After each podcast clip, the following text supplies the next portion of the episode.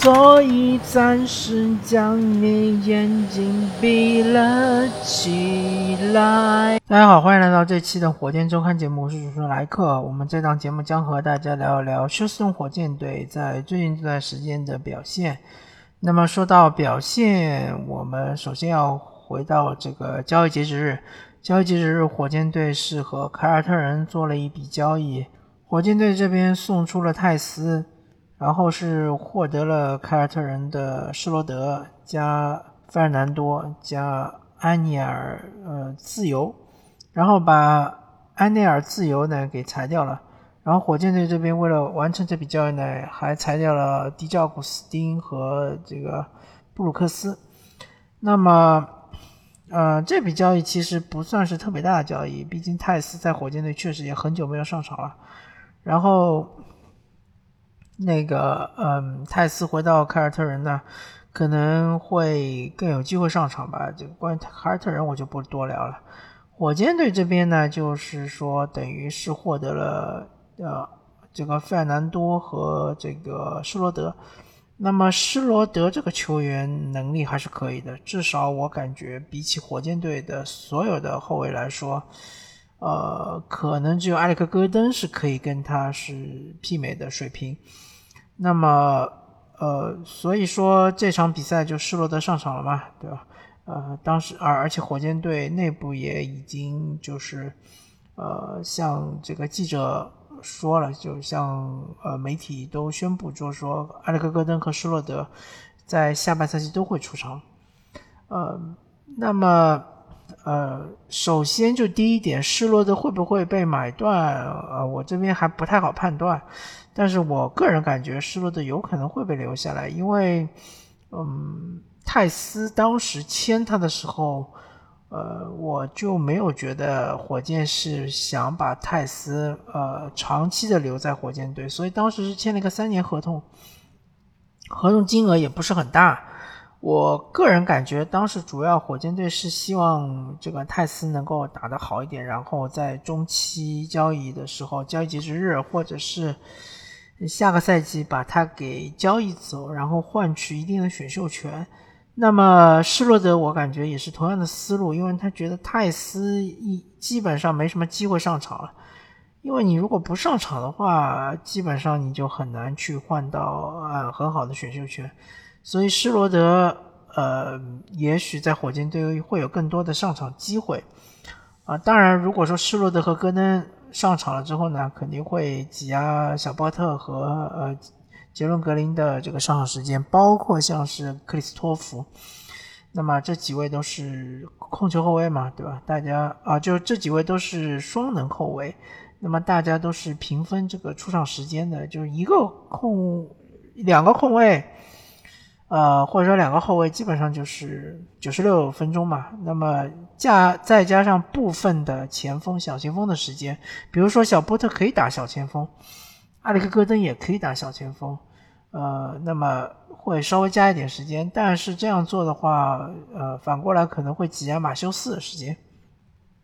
嗯，或者挤压泰特的时间。反正现在就是看那个。呃，拉呃，塞拉斯他是怎么安排吧？感觉火箭队现在这个阵型有点畸形。首先，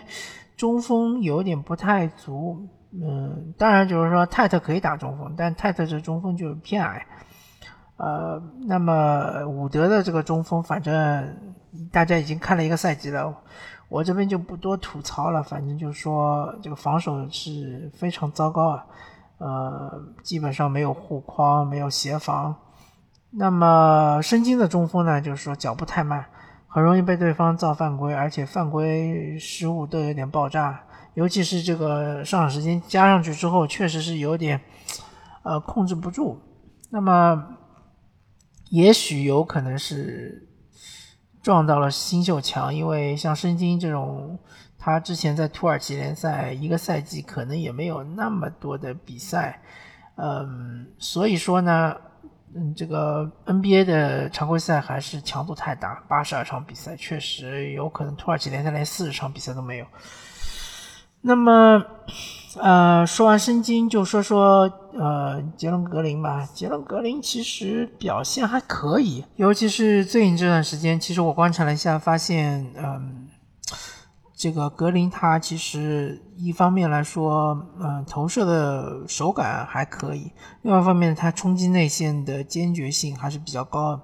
现在格林，嗯，有个问题就是，确实还是他这个身体不够强壮。在内线呢，容易就是被对方护框或者协防的队员干扰，呃，有的比如说上篮打板点可能是稍稍偏了一点就不进，然后他因为身体不够强壮，所以他落地之后呢，很容易就是呃失去重心，然后等他爬起来的时候，对面已经五打四，已经就是这个呃转换进攻打起来了。那所以说，嗯，还有就是格林确实在防守端。啊，容易被对方就是体型比较呃巨大的后卫或者是这个锋线球员给吃，嗯，比如说像斯马特之类的这种球员，他是很擅长于被打，像格林这种瘦弱的这种，嗯，飘着打的这样的脚下没有跟的这样的后卫。那么杰伦格林的天赋是无需质疑的，呃，至于怎么样开发他的天赋？呃，确实是需要一定的打磨时间，呃，确实不像是莫布里或者是像呃巴恩斯或者像库明加这样的球员，呃，杰伦格林所处在的这个呃环境也不是特别好，包括像是 C.C. 呃康宁汉姆，他其实我感觉他的环境也要比火箭的环境要稍微好一点，呃，不管怎么说。活塞队还是有一个比较靠谱的中锋，对吧？呃，火箭连一个靠谱的中锋都没有，更不要说像巴恩斯他们，就全员都是这种呃脚长手长的这样的锋线球员，呃，覆盖面积非常大，的，而且防守反击呃打得非常的坚决。巴恩斯其实有很多得分都是呃直接反击一条龙得分。那么像库明加这种呢，就是呃传切的。因为整个球队的传切系统打得非常溜，呃，所以他很多的机会都是直接面对篮，直接可以呃上空篮或者直接扣篮这种机会，呃，杰伦格林这样的机会还是比较少，火箭队创造呃得分机会的能力也没有那么强，所以说，嗯，如果说下个赛季能够把施罗德和埃里克戈登这两个合同给处理掉，其实以呃，我觉得埃里克·戈登的合同应该是比较容易处理的，因为下个赛季是合同年嘛。啊，虽然是很大，三千多万，但是，嗯，毕竟只有一年了嘛，其实还是比较容易处理的。然后施罗德下个赛季有可能，我我我只是个人觉得，有可能会和火箭签一个稍微长一点的长约，或者说做一个先签后换，啊，其实也不错。那如果说这种情况的话，其实火箭队呃就是全力的使用杰伦格林和小波特，嗯，就是加一些锋线球员其实是更重要的。我觉得火箭队的锋线确实比较薄弱。其实最好的结果是这个休赛期能够把伍德、埃里克戈登和那个呃呃施罗德全部送走，甚至于我觉得把泰特也可以送走。呃，送这些人之后呢，呃，引进一个稍微靠谱一点的中锋，最好是像祖巴茨这样的，那么有可能，有可能可以引进吧，因为好像祖巴茨明年是续约了吧，好像是的，我个个人有有点不太确定。最好是引进一个年轻一点的中锋，或者不行的话，哈尔施泰因也可以嘛。哈尔施泰因，呃，这个赛季应该是。底薪的一个情况嘛，下个赛季肯定是和就是，呃，肯定要续约。那么我我不太确定快船队能不能给他提供一份合适的续约合同，因为快船现在交的奢侈税也挺高，呃，所以火箭有机会可以竞争一下。来一个哈尔施泰因的话，其实对于火箭内线就补强是比较合适的，而且他也能投三分，可能他的就是。会的活儿没有伍德那么多，但伍德啊，怎么说呢？总感觉他是，嗯，样样都会，样样都不精通的这种类型。那如果说这几个就是老将送走的话，那么呃，彻底的多使用年轻队员，其实是还是对他们有好处的。尤其是像杰伦格林这种球员，到了第二个赛季，包括小波特打控卫到了第二个赛季之后，嗯，肯定会就是有，应该是有大幅的进步的吧？理论上应该是这样。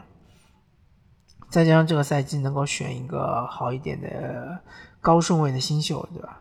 嗯，其实还是挺有机会的。呃，再加上塞拉斯，嗯，我我其实比能够理解他为什么就是说杰伦格林上场时间那么少。比如说有的比赛你打花了，对吧？但杰伦格林他毕竟是一个首发队员，首发队员的话一般是不打垃圾时间的，这个是对于首发队员的一种尊重。呃，如果说大家对于这个 NBA 文化比较熟悉的话，应该会知道，嗯。不管什么情况，除非就是说教练觉得你这个首发队员打得太差，所以就垃圾时间让你上去，呃，稍微练一练，对吧？这对于首发队员来说是，嗯，是一种耻辱吧。所以说杰伦格林就很多情况下他比赛时间很短，是因为打到比赛打到第四节六七分钟、七八分钟的时候已经落后二十几分了，这个时候已经垃圾时间了，所以呃不会让杰伦格林再上场。包括申京也是，因为你是主力轮换的话。呃，就是教练要保护他的话，一半也不会让他是在垃圾时间上场去刷分。所以说呢，呃，我就这边跟大家稍微解释一下塞拉斯的用兵到底是怎么样的情况。至于他的轮换，因为火箭队这个赛季也遭遇了一些伤病，包括防疫协呃协议。还有包括就是有新的对球员要融入整个这个团队，所以呢，其实也是处于一个非常动荡的情况下。嗯，包括一开始一开赛的时候，曾经用伍德和泰斯打主力中锋，然后打着打着觉得泰斯不行，DNP 对吧？然后又曾经有段时间用伍德和申京打中锋，所以说其实，呃，我个人是不太在意火箭队这个赛季的战绩的。呃，而且看比赛嘛，其实，啊，如果说实在是心情有点受不了，你就不看呗，好吧？那么，呃，这一期的火箭秀安就跟大家聊到这里，感谢大家收听，我们下期再见，拜拜。